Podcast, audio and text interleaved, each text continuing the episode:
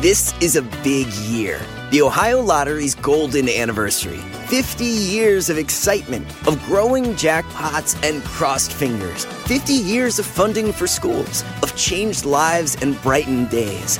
50 years of fun. And that is worth celebrating. So watch for can't miss promotions, huge events, and new games that will make the Ohio Lottery's 50th year its biggest one yet.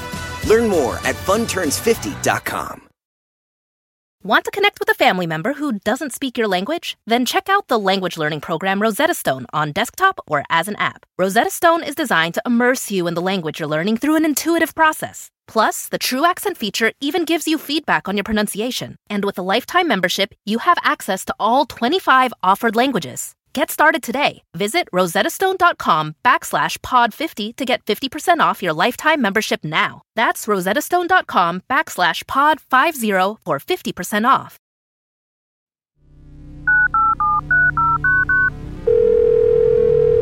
This on? Hello? Hello? We're all science people. Exactly. Evolution does some pretty funky things. There's chemistry in here, there's biology in here. Achievement equals skill times effort. That's the recipe for success. It's in whiskey, it's in ice cream, it's in who you fall in love with. We can make the world better for everybody.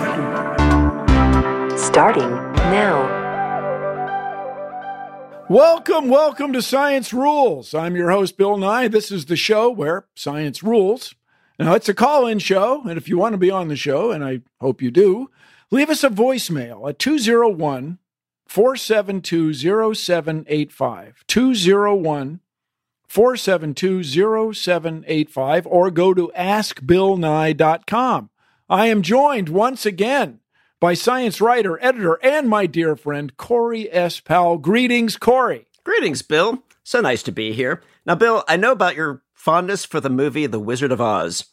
I, I, I do have such a fondness. That's a true fact, not a false fact. Uh, to me, that always brings to mind Dorothy talking and singing about lions and tigers and bears.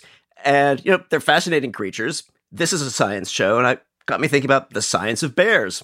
That's good because today we have perhaps the world's foremost authority on Uh, the we have, science we have a bears. bear expert.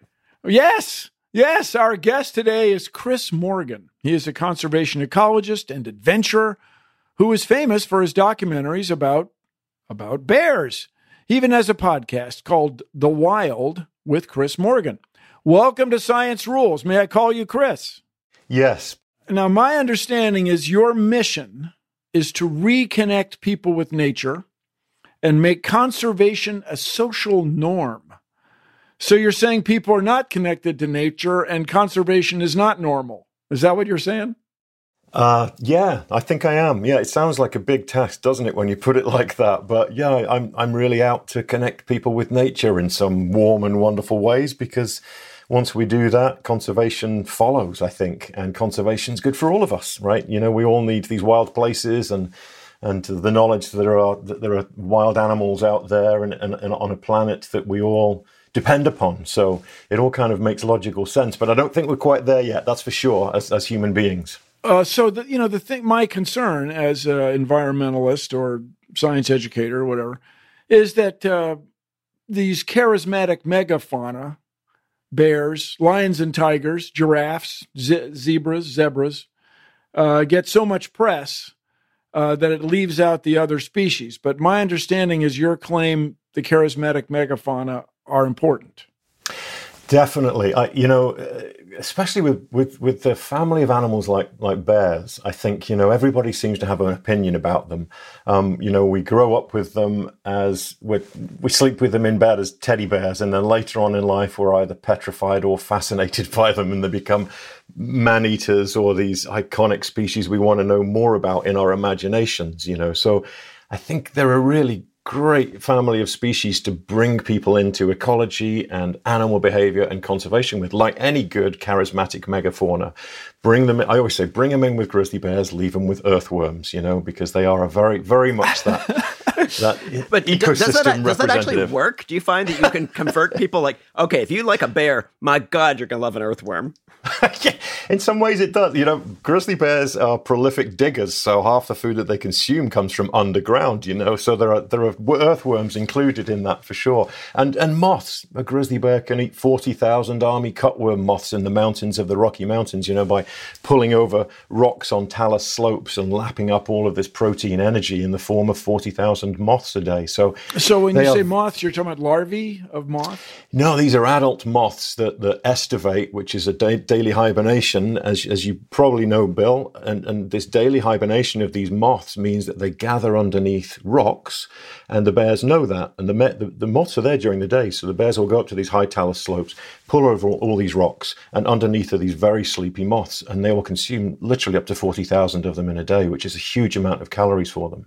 And so the moths must have some other role in the ecosystem. Yeah, really important pollinators for those high elevation meadows. So is it good that the bears are eating the moths? Or is Oh, it- uh, darn it. Darn- not for the plants, it's not, I guess.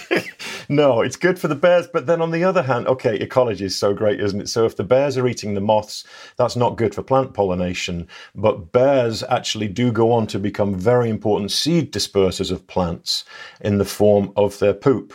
So when a bear eats a plant that's, that's gone to seed or eats uh, fruit from, from berry shrubs, they then defecate in the forest over a wide area and they replant the forest and replant those plants. Plus, it must be a source of nitrogen for all sorts of plants, Yes, yes, Bear- definitely. uh, feces, and so on. Yeah. In fact, that nitrogen source has been really important, for example, on the BC coast, just north of where I live here and on the Alaska Panhandle, where they've shown. When you say that, uh, BC for our listeners, British Columbia. British Columbia, yeah, in, in southwest uh, southwest Canada here. Just I'm about 20 minutes from the border here where I live in the US, and uh, that BC coast, especially further north, is really important grizzly brown bear habitat, as is the Alaska Panhandle. And there, there have been studies uh, based on nitrogen that show that that bear uh, feces and urine are so packed full of nitrogen it literally brings uh, um, about 20% of the nitrogen into the system for that forest there. So it's literally bear poop and pee making those forests more uh, healthy. more productive. Yeah. Yeah. So let me ask you this about bears. I think about what happened in Yellowstone National Park, where, all right, let's eliminate wolves. Wolves eat our farm animals, they disrupt our ranching and so on. So then, but when wolves were allowed to come back, somehow trees came back because the wolves were influencing the population of other grazing animals They were culling. Were- they, were, they were doing a little culling. that were eating the seedlings. So, do bears have a role like that in the forest that you study? They do. It might not be as vivid as the wolf example because that is a really awesome one. And, and whenever I tell that wolf story, people just seem to be hooked. I think people are naturally predisposed to loving ecology, but they don't know it's called ecology. And that's part of my mission as well. It's like that whole wolf story. It's the best ecology story in the world where they have impacted everything from, from bears, birds, butterflies, trees, shrubs. Um, some people say they might have even helped alter the course of rivers because they're altering the, the, the vegetation on the on the in the riparian area next to the rivers. So it's a really amazing example of the wolf's impact as a keystone species in a in a vast wild ecosystem like Yellowstone. Uh, There's kind of three categories that some or all of the bears in some cases fall into, and that those are indicator species, umbrella species, and keystone species. And some or all of the bears fall into any number of those, so they become really interesting ecologically. Well, hold on. Break it, break it down for us. What are those three different categories? An an indicator species basically shows that a species, if a species is there, it indicates the health and vitality of an ecosystem. Um, so if you've got a specific bear species in a specific place, it means that ecosystem is doing fairly well because that bear wouldn't be able to exist if it wasn't a healthy ecosystem in terms of the food, shelter, water supply, and all the other things that it needs. Um, a keystone species is uh, a, a species that influences the ecosystem in a, in a key way.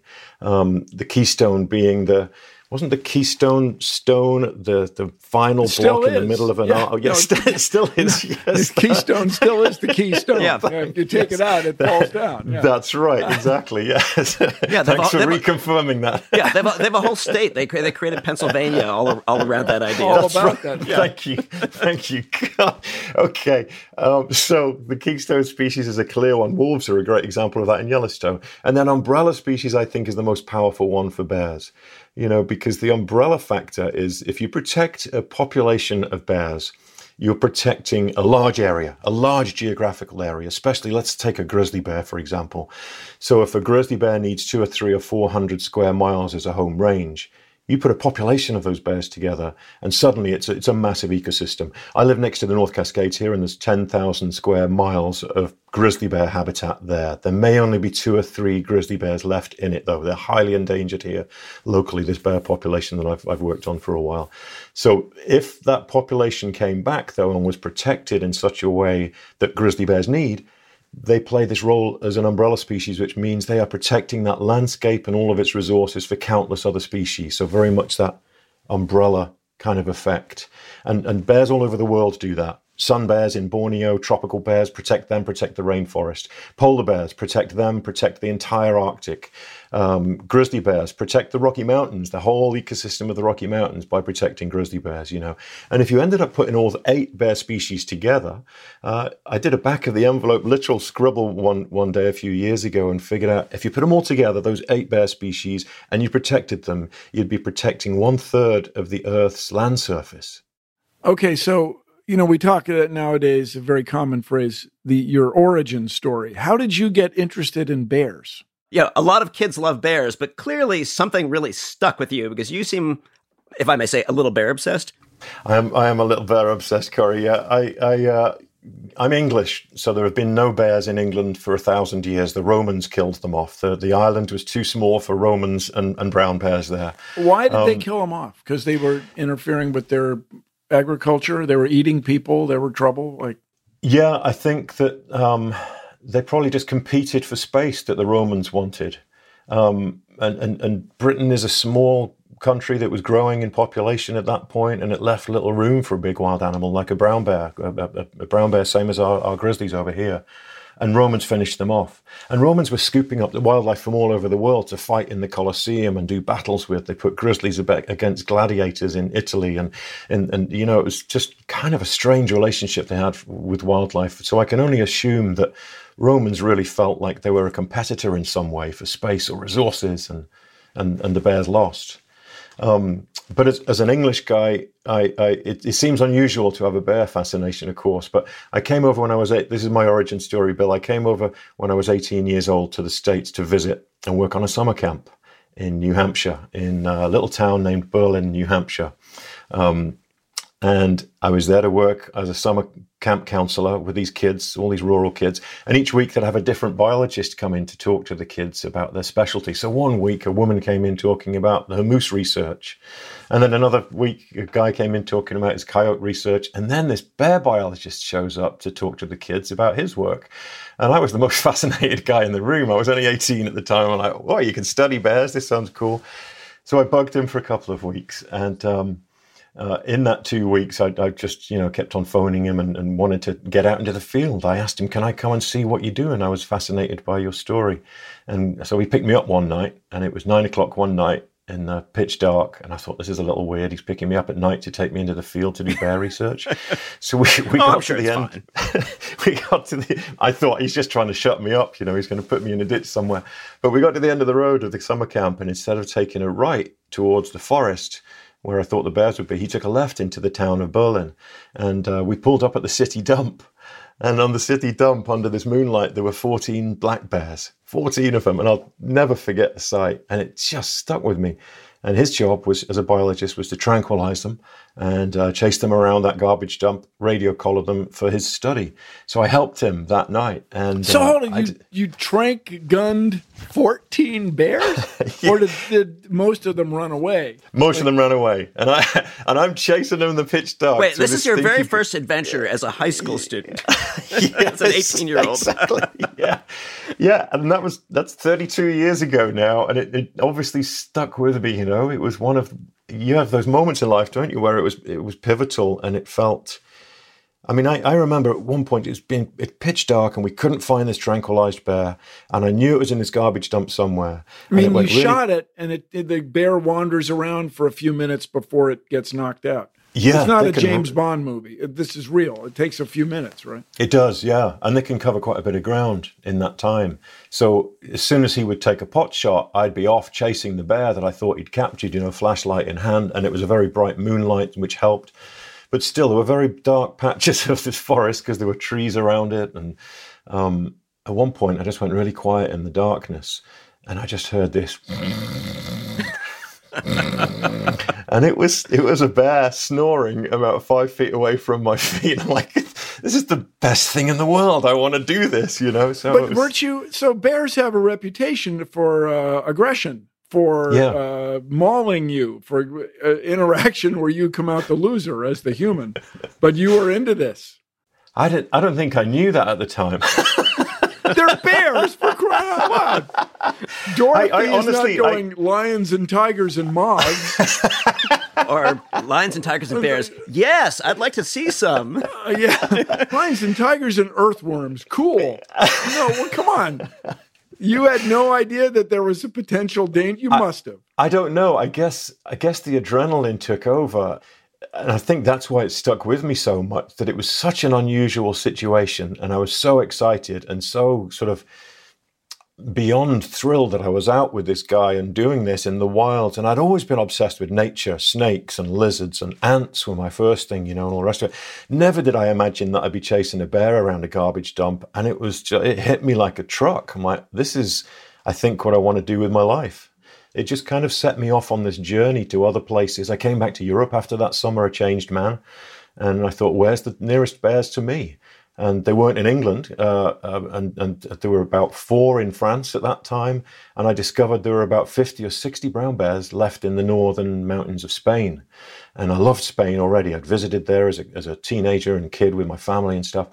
And, but I'd never knew that there were bears in the north of Spain. It's like, where have I been? I'm suddenly surrounded by bears, even in Europe. So I went to Spain looking for them and found a, a Spanish brown bear there, which is incredibly rare in the Cordillera Cantabrica, this mountain range amongst oak trees, and so they eat acorns and, and beech nuts.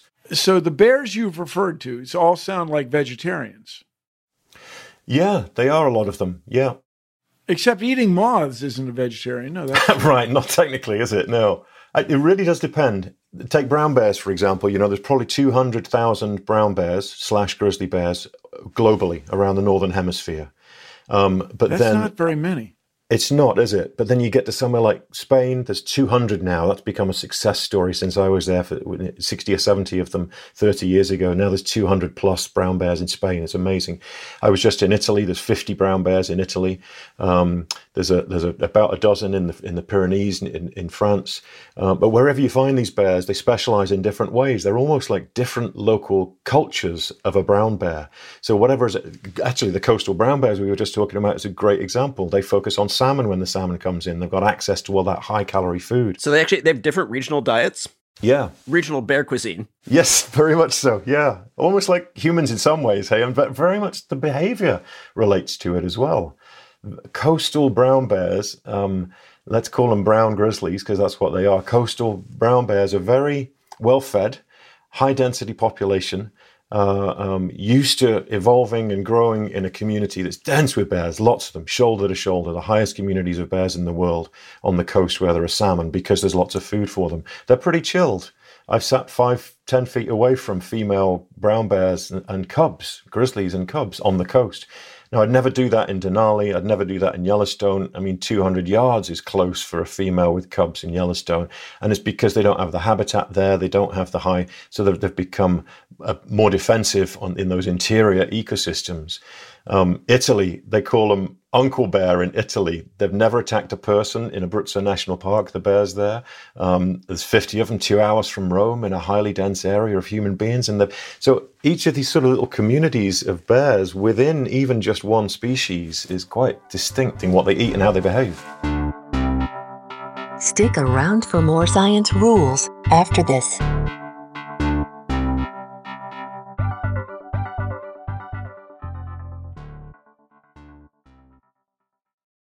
This is a big year.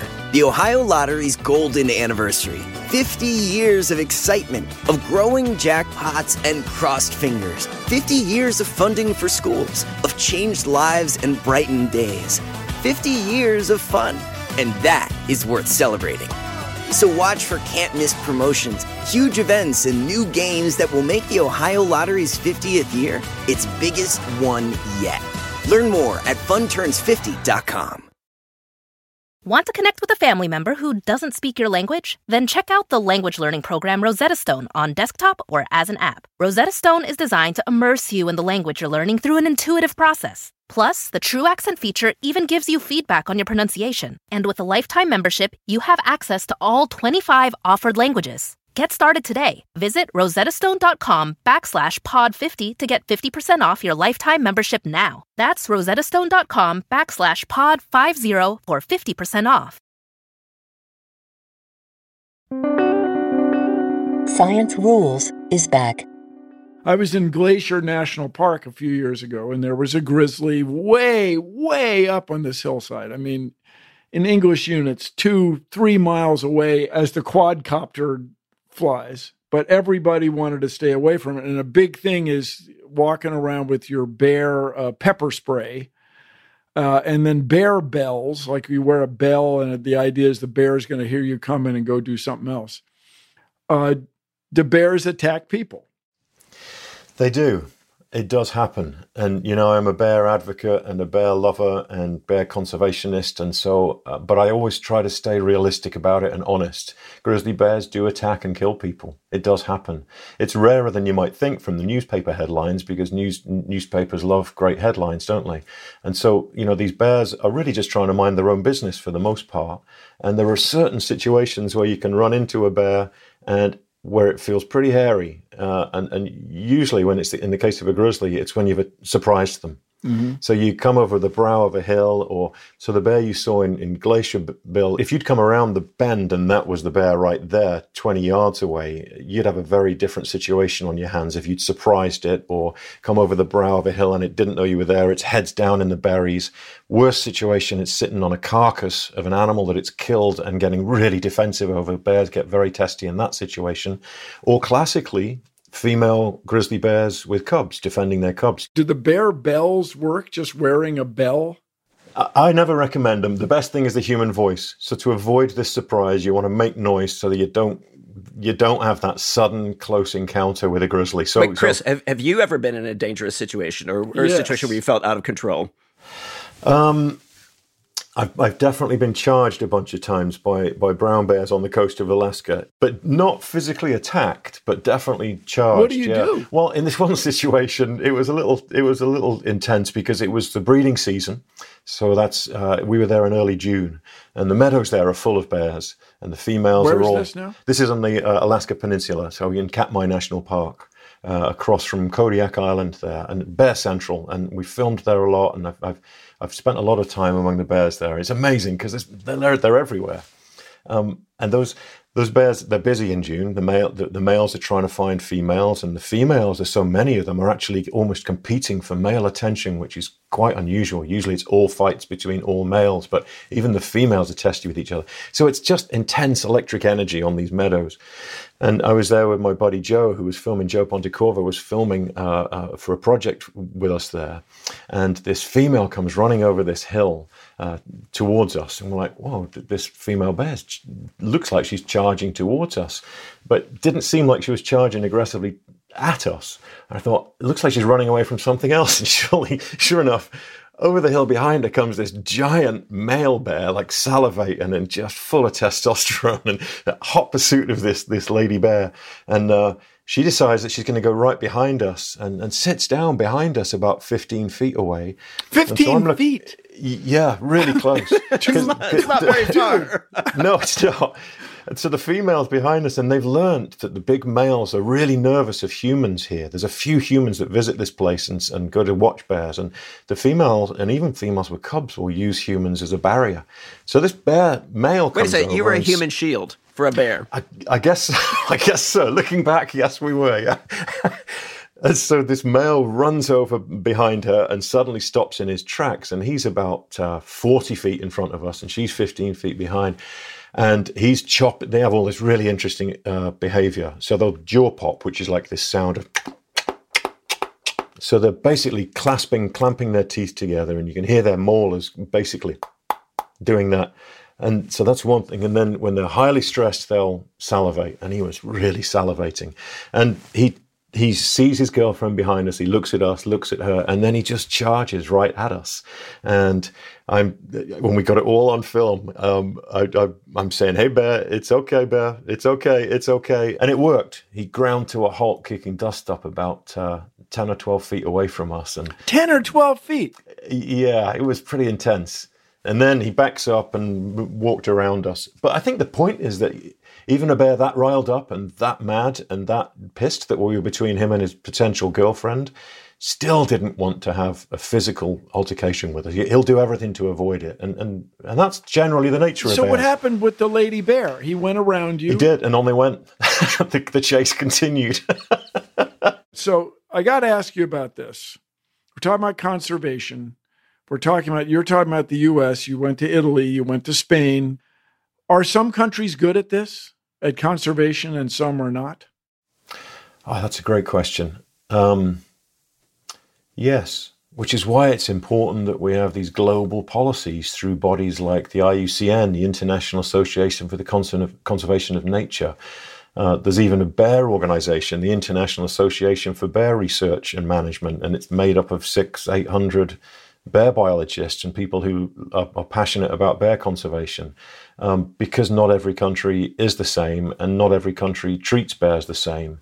Um, some countries persecute their wildlife, especially when it comes to big carnivores like bears and wolves, and I've worked in those countries uh, and, and like others what? revere like, them. What, what, what well, there were, you know, and I don't want to point fingers at countries doing the wrong thing because sometimes it's down to survival. Uh, in one situation, I was in northern Pakistan years ago, uh, working on a brown bear population there with a team of amazing guys and trying to do two things research what the bears were up to, how many bears are there, why they're attacking livestock. And in this case, they were attacking the livestock of nomadic Gujar herdsmen. Uh, and, and their goats and sheep are everything that they've got. So if a bear kills one or two of them or steals the cheese or, you know, these people want to kill the bear. So there's lots of retribution when it comes to these large carnivores. And that was a really tricky situation there. So, so I went and I was part of a team over there made up of a, a, a couple of unlikely guys who I thought were bear biologists before I got there. Come to find out, we sat down around the mess tent on the first day, and, and uh, one of them turns out to be a dentist, and the other one was a chemical engineer. but they just loved bears and wanted to help them in their own country. And so I joined these guys and describing how a bear ticks and how they could avoid these conflicts with bears and why they're of value. And fast forward, I think just a few years later, this was uh, 25 years ago that I was there, it became a national park, Deosai National Park in northern Pakistan. So there was a case of something where it was turned from a negative into a positive. The bear population is stabilized now, and it's it's it's it's all turned around. I have a question that uh, I think a listener is going to ask. Can we can we roll that uh, digital recording? Hi, Bill. Heather in Ohio here. I was just wondering if it actually does more harm or good to keep endangered animals in zoos and in captivity. Zoos, good or bad? Um, not all zoos are built the same. Really good zoos are really awesome and really important for conservation. So, um, what's an example of a good zoo? One's on the doorstep here, Woodland Park Zoo. They support conservation all over the world. They're based in Seattle. They do in situ conservation and also on location conservation, meaning that they're doing conservation inside the walls of their zoo, but they take it outside as well. So, you know, they support conservation partners all around the world. San Diego Zoo, another awesome zoo. But then there are those on the list that are just basically, uh, you know, captive facilities for animals to make a buck off visitors. But but that's the other end of the spectrum. So yes, they're super important. What about uh, preserving diversity, genetic diversity? Yeah, a lot of these a lot of these zoos are basically uh, keeping the genes of the future alive for these species. So they play that critical role totally for sure. And then not to mention their educational value. You know, millions of people coming through the doors of those zoos that would might never get a chance to go to Alaska and see a bear. Um, I struggle sometimes to see bears in captivity, but but when I look at the positive side of of, of um, how they're being seen by the public and what the public are learning about them, and we do this thing at, at, the zoo every year called Bear Affair, and it's super fun and educational. It's great for the bears, it's great for the people there.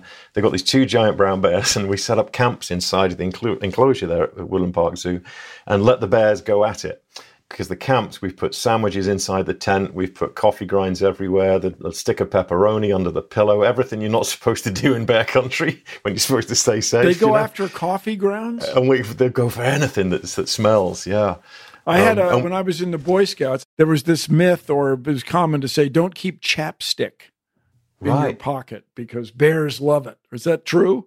It is anything that really? smells slightly alien. Yeah, oh, wow. yeah. Okay. Anything. I think it's, it's petroleum based, right? You know, so plastics they love. Anything that you know, of course, something like toothpaste or candy or any kind of food that goes without saying. But anything that just has a slightly different smell. So you were talking about this idea of preserving genetic diversity earlier. You mentioned you know four bears left in France or sixty left in Spain places like that where you have these tiny populations, there must not be very much genetic diversity left. I mean, do you need zoos and captive populations to keep those keep those bear populations healthy? Certainly for some species, and, and, and bears don't aren't. It's not too detrimental to bears when you have a limited gene popul gene, gene pool. Um, but for certain species, it really does have a, a, negative impact on their ability to, to reproduce and, and, and, produce fertile offspring, for example. So zoos are definitely important for that. Yeah. All right. Speaking of zoos, polar bears are a charismatic, iconic species that are connected very closely with climate change. How serious is the situation with polar bears? Because, man, when you see them floating on that last bit of ice, it's just breaks your heart, right? It's serious. Uh, strangely enough, I was supposed to be in Spitsbergen right now this week. Um, in Norway. Yes, yeah. yeah. I, I uh, guide expeditions up there each year, and it was this week. But because of uh, COVID nineteen, we're not there and it's really a front line for that sort of stuff. You know, you're able to see bears and how they're behaving and how they're being impacted. There is one location. There's another location that's a microcosm of what's happening to polar bears as well, and that is Churchill, Manitoba. Spitsbergen is one of the most northerly population of polar bears in the Arctic. And then in the subarctic, one of the most southerly populations of polar bears is Churchill, Manitoba. And the bears there, because they're so southerly, right on the coast of Hudson Bay, which creates its own weather system and climate, deeply, deeply cold in the winter, perfect for bears, but then warms up to the extent in the summer every year, more and more and more now, that the ice doesn't freeze quite as quickly as it used to. So it's leaving bears on land restricted, not able to get onto this onto the ice and follow the ice because it's melting so more rapidly. Traditionally, bears would get polar bears would get on the ice, float around with the ice, hunt seals. And so every every fall slash winter, the bears are on land waiting for that ice to refreeze in Hudson Bay, so that when it does, they can get back onto that ice because it's the only place that they can hunt. Because they only hunt really effectively one thing, uh, for all intents and purposes, polar bears are good at one thing, and that is snatching a seal from the surface of the ice, as my colleague Andy Derocher clearly says. That's all. It's a really short resume. Just look at where they hunt and how they hunt. In, in the most extreme conditions on Earth, it could be minus 50 degrees in the middle of the Arctic winter, and they're out hunting seals. But not only that, it's pitch dark, remember, right? So they're hunting seals in minus 50 with nothing but their nose to find a meal, and it's pitch dark as well. I mean, it's incredible. So and they also have this dark skin and, and fur, hair that is hollow, translucent. So it almost gives this yellowish sort of glint with the sun shining through it. And that helps insulation and it helps them float. Uh, it makes them such great swimmers. Um, everything about a bear is just finely tuned. Science Rules will be right back.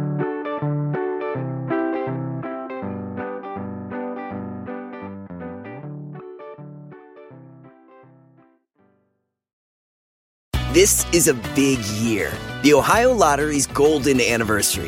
50 years of excitement, of growing jackpots and crossed fingers. 50 years of funding for schools, of changed lives and brightened days. 50 years of fun. And that is worth celebrating. So watch for can't miss promotions, huge events, and new games that will make the Ohio Lottery's 50th year its biggest one yet. Learn more at funturns50.com. You're listening to Science Rules. We have uh, an email from somebody uh, in Montana. The person writes Hey, Bill, in Montana and Idaho, we have a lot of ranches. We also have the highest number of bears and wolves in the area. A lot of people in these states want to eradicate them, wolves especially. I was wondering what effects this might have on ecosystems in Idaho and Montana, and if there's a better way to defend one's livestock and our predators at the same time. And you got an idea there, Chris? That's a really good point, and and it, they are um, divisive in some ways. These these species, right? There are people that love them and will do anything to protect them, and there are those that loathe them and want them gone. And I've worked quite a bit with wolves as well, and and in fact, one of our, our we just did a podcast on wolves here in Washington State, that focused on a guy named who's who's a range rider, and he's, he's for all intents and purposes looks, smells, walks, sounds like a cowboy, but he's a guy who's on the side of the wolves who works with ranchers to protect their cattle from from. What he has uh, a business card that says Range Rider. Yeah, isn't that the coolest? yeah, yeah. What is it? Okay, what does he do? He ride, rides a range. He rides he the do? range on horseback. He's got in this case, his name's Dan Curry. In this case, he's got three Doberman pinscher dogs that he's training to work around wolves, and he keeps the cattle safe from wolves and keeps the wolves safe from people who don't want them there. And, and sometimes that's the ranchers. How does they threaten he do that? the, the ranch, ranchers' livestock? Mostly through diplomacy, honestly, with both the wolves and the ranchers. So he'll sit down around a fire pit and drink beers with ranchers and talk wolves and the reality of them and try and bust the myths because there's so many out there. And uh, and then he'll literally walk around. He'll he's like a the profession has been around for about 3,000 years, I think. You know, it's called a shepherd. He's basically a shepherd when it comes to protecting the cattle from the from the wolves. And so, so he talks to the wolves. Does the, do the wolves sign treaties? What? How does this work? Just the sheer presence of someone on the landscape around cattle will keep the wolves away from them. And then there's other things. There's flagging that people use to distract the wolves and keep them away. Some wolves are radio collared so they can be monitored but it's not it's not always easy. And uh, to, to Montana and the question there, I mean, it is it can be intense. There's, there's a, a, good number of wolves over there, and there's a, a, rebounding population of grizzly bears. And for conservation, that's been great. Uh, but for people who make a livelihood on the land, it's not always easy. Do people also just have to accept a certain level of loss that's just going to happen anyway, a certain level of livestock loss? Yeah, I think it's invariable, Corey, because it's, it's going to happen. Large carnivores and cattle or sheep on the landscape are not an easy mix. We have a caller. Let's uh, roll that digital recording. Hey, Bill. This is Mike from Redwood City, California. The pandemic caused many national parks to shut down, which allowed much of the animal life to become more lively. Parks are now reopening, and these lively animals will experience more human contact again. Will these drastic swings in interactions do more damage to preserving the wildlife compared to pre-pandemic conditions? Thank you. Have a great day. Bye. What an awesome question. Yeah. You know, when, when it comes to bears and other highly evolved mammals that are super smart and used to working their way around any number of obstacles in their lives as and the, through the, the, the daily course of their lives, humans are one factor, right? And thankfully, most of these species are now co-evolving and evolving and growing in a world where humans are a big part of their landscape. So they adapt very quickly to it, whether we're there or not. I mean, right down to sort of the micro level is is kind of you know, the studies that have been done on trails in Alaska that are heavily used by grizzlies and heavily used by humans. And the grizzly bears, remote cameras watched this. Grizzly bears will just come off the trail, let the human walk by, and then politely come back onto the trail and go about their day. They work around us all the time. So the bigger scale of COVID 19 definitely is allowing them to breathe a little easier, have more space uh, be be interrupted in their feeding less, be be interrupted in in their raising young cubs if they're a female grizzly bear, for example. Definitely, they're breathing easier right now. But the reopening of it and resurgence of humans coming in, as long as we're smart and as long as the rangers are able to do their job and keep people out of danger and from doing crazy, stupid things which people can do around wildlife, then the wildlife will adapt around us. All right. Um, so hold it. So you're inferring or fi- or think you understand what a bear is interested in doing. Bears feeding, bears doing anything. Is there any evidence that bears like to see the humans go by? You know, it's they're fun to watch. because I say it because we like to watch wildlife and you know you can't beat if you're in a room and there's a baby or a dog, everybody wants to talk to the dog. Do bears do the same thing with humans? Is there any way to figure that out? Figure okay, out I think I have. Fi- I think I have figured that out, Bill. I've got a, a, an amazing experience to share with you. One day, I was up in uh, Alaska, on the Alaska Peninsula, back in Katmai National Park. had a small group of friends with me, about five or six of us, and I wanted to take them down. Started out with six, came back with five. It was bear country. Stuff happens. they were slow and old. What can I say? You, know? you got to adapt to a little bit of loss. My friend always used to say, 10% attrition. Come on. You know? Yeah. what? What's the big deal? So go ahead. So there you we, are. We, I wanted to take them down this valley where I knew there was a wolf pack, and I wanted to teach them how to howl for a wolf. So it being Katmai National Park, we get to this little brow of a hill where I thought our sound would carry, and there's a giant brown bear sitting down about uh, must be about 30, 40 yards away from us. Just mind his own business, literally just sitting in this little gravel bar. And the bear's looking at us and uh, almost like, oh, didn't expect to see you here kind of thing. So definitely observing us. Well, I teach these people how to howl. We do this. This wolf comes out of the alder thicket onto its own little gravel bar. and the people I was with were blown away. They're like, "Oh my god, it worked! We howled, this and this guy wolf has came out." superpowers. Yeah. but the, the most amazing thing to witness was the bear.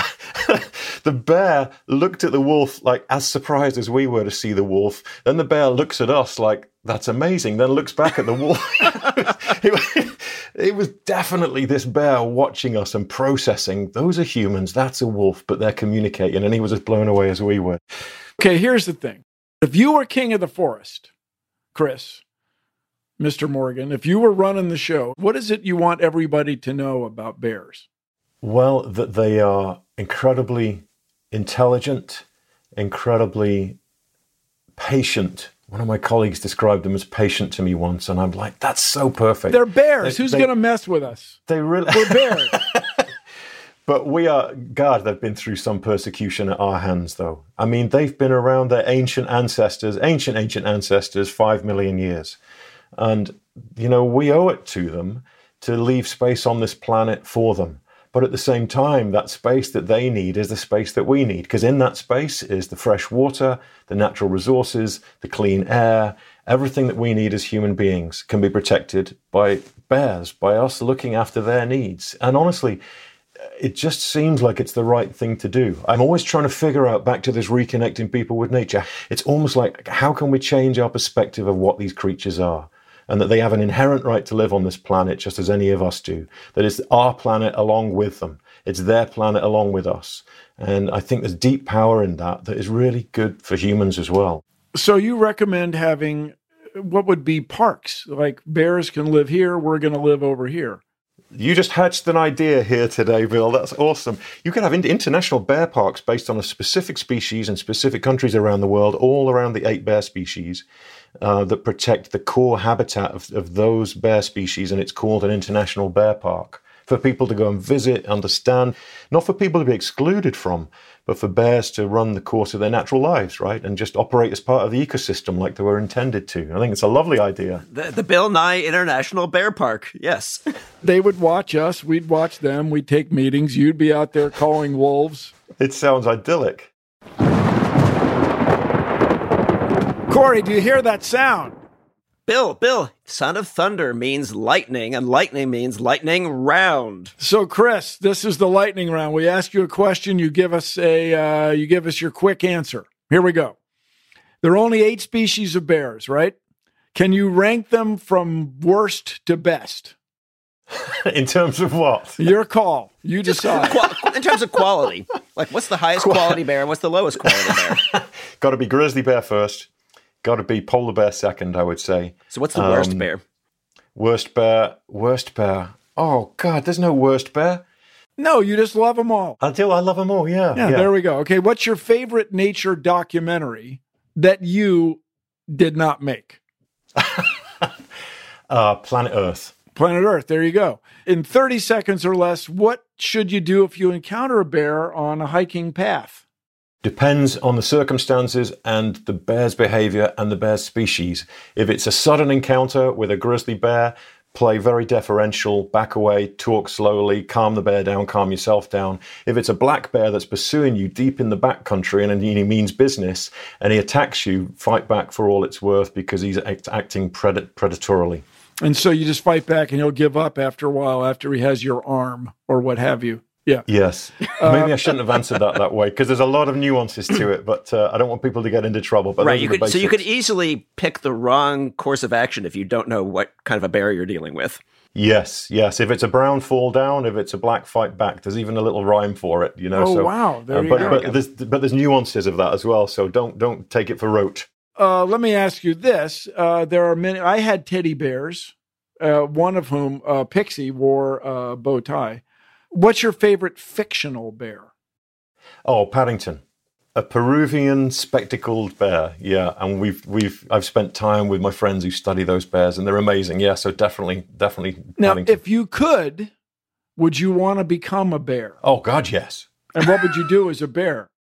I'd be if I could be a grizzly bear for 24 hours, I would die a happy man. My brain would explode because the nose of a bear would just, I think, flip my synapses out. It's more than any of us can even conceive what a bear's nose is is is uh, is, is capable of. But, but wait, o- only for 24 hours. What if you What if you uh, had to kind of commit to the long term? I would still be grizzly. It's grizzly all the way. This is fantastic, Chris. Thank you so much.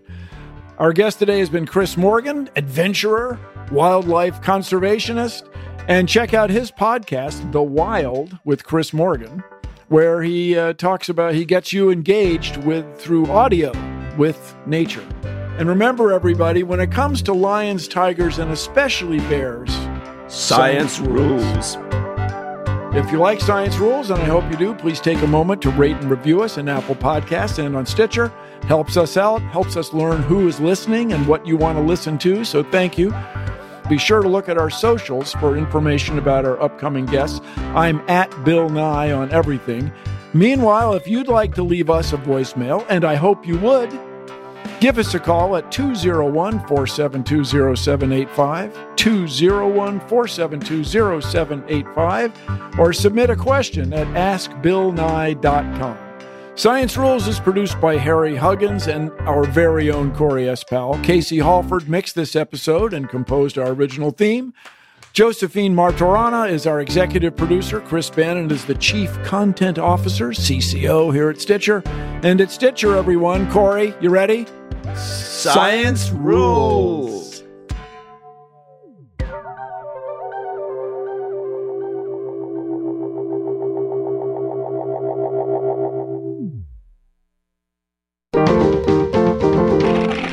Stitcher. This is a big year. The Ohio Lottery's golden anniversary. 50 years of excitement, of growing jackpots and crossed fingers. 50 years of funding for schools, of changed lives and brightened days. 50 years of fun. And that is worth celebrating. So watch for can't miss promotions, huge events, and new games that will make the Ohio Lottery's 50th year its biggest one yet. Learn more at funturns50.com.